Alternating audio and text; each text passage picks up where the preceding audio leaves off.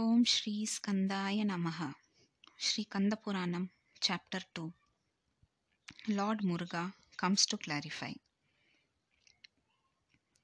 Kalathiyappa Sivacharya belonged to the ancient Saiva Brahmin family.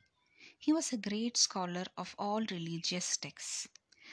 As an ardent devotee of Lord Muruga, enshrined in Kumarakottam at Kanchipuram, one of the seven centers assuring salvation to souls, he worshipped him daily with great devotion and traditional rituals.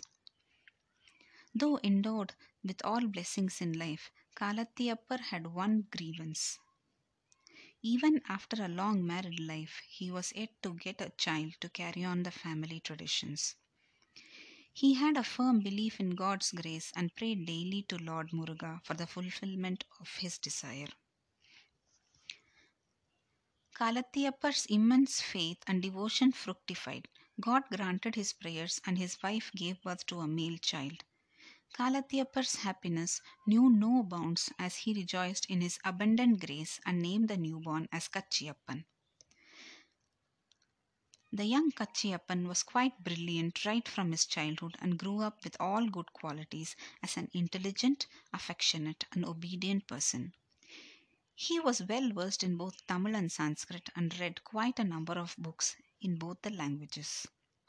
Kalathiyappa was highly pleased with his son's accomplishments. He wanted his son to take up the services to Lord Muruga at Kumarakottam temple. Accordingly, Kachiyappa took upon himself the routine procedure of worship at Kumarakottam alongside his other duties. Initiated by the ancient traditional order, Kachiyappa mastered the great Saivite works via Devaram and Tiruvasagam and understood their significant similarities to Vedas and Upanishads. As he grew up intellectually and spiritually, he worshipped Lord Muruga with increasing devotion day after day. One day, Lord appeared in his dreams and directed him to write about his celestial glory as described in the first chapter of Sankara Samhita of Skanda Purana.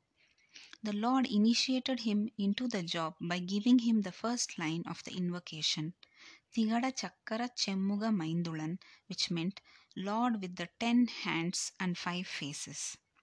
When Kachiyappa woke up from his dreams, he was thrilled and his heart was full of joy. He was greatly moved and extremely delighted by his grace and kindness showered on him. O Muruga, you have chosen me for such an arduous task of singing your praise. Do I deserve this honor? You have to stand by me throughout to enable me to complete this assignment creditably, he said. After his usual prayers, Kachiyappa started his work. The invocation was followed by poetic verses of exceeding merit. Whenever he was in doubt about his compositions, he would pause and rethink till such time he was fully satisfied with them. Though he was happy with his work, he wanted an approval for the same. Who could be the right person for it? None else than the Lord Himself was capable of it, he thought. As soon as every hundred stanzas were ready, he made it a point to submit them at his feet at the end of the day. Next day morning, he observed that Lord Himself had done some corrections in the manuscript. The way in which Lord Muruga initiated Kachiyappa into the work and approved his verses after carrying out corrections whenever required was unique, and hence Kachiyappa rejoiced in his grace every day. With 10,345 verses, the monumental work of Sri Kanda Purana was completed. Kachiyappa wanted it to be presented to scholars, for which he decided to call an assembly of all worthy stalwarts. He chose an auspicious time for the presentation and sent out invitations. Having known Kachiyappa's scholarship, everyone really readily accepted the invitation. Kumarakottam was decorated tastefully and there was a huge crowd awaiting the event. Kachiyappa was eagerly looking forward to the great occasion when the task assigned by the Lord would be completed. But unexpectedly, an objection has been raised in the assembly. If the work is to be accepted, the relevant grammatical point has to be cited in support of the usage made. Otherwise, Lord Muruga himself should appear in person before the devotees and proclaim that he was the author of the line in dispute. To tide over the crisis, the meeting was postponed for a day. Can a miracle take place to resolve the issue? Kachiapar was terribly disturbed. The whole day he did not eat. He completed the pujas and stayed in the temple itself. God loved me and hence chose me for this great task. When a problem has cropped up, will He not solve it Himself? He thought. Oh Muruga, how shall I face the people tomorrow? When you have approved my work, can that face a rejection? I have promised to meet the audience with explanation. Let me not live tomorrow if I am to fail, and please accept me at your feet.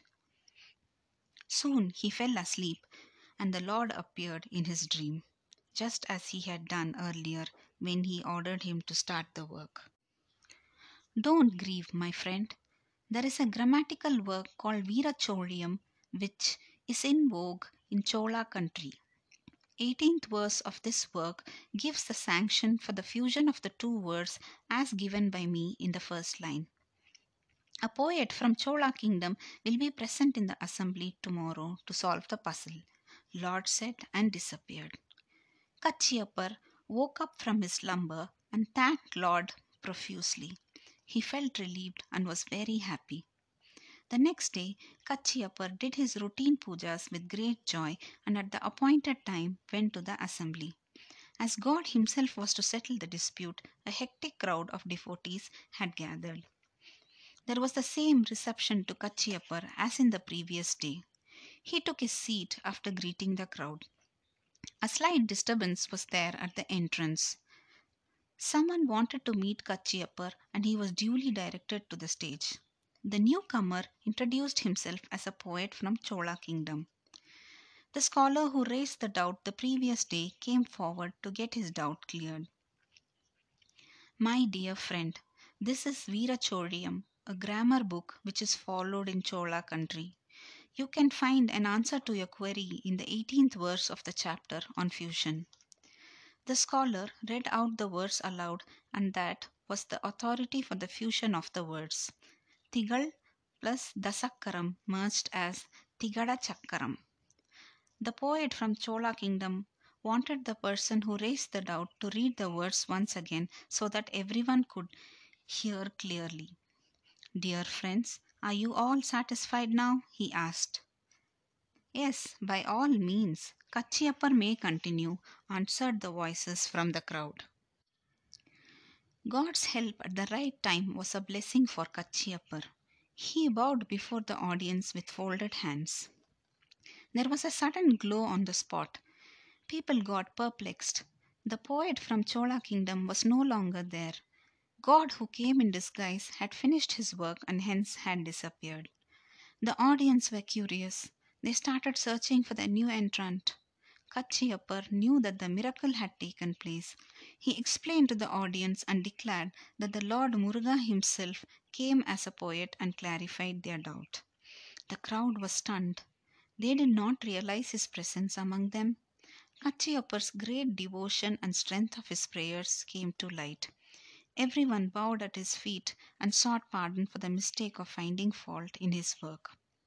The poet who raised the question felt greatly ashamed and fell at Kachiapar's feet. I did not know your worth.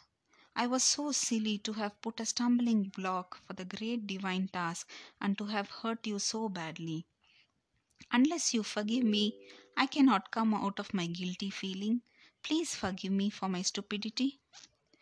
Kachiapar embraced him and said, My friend, do not feel guilty.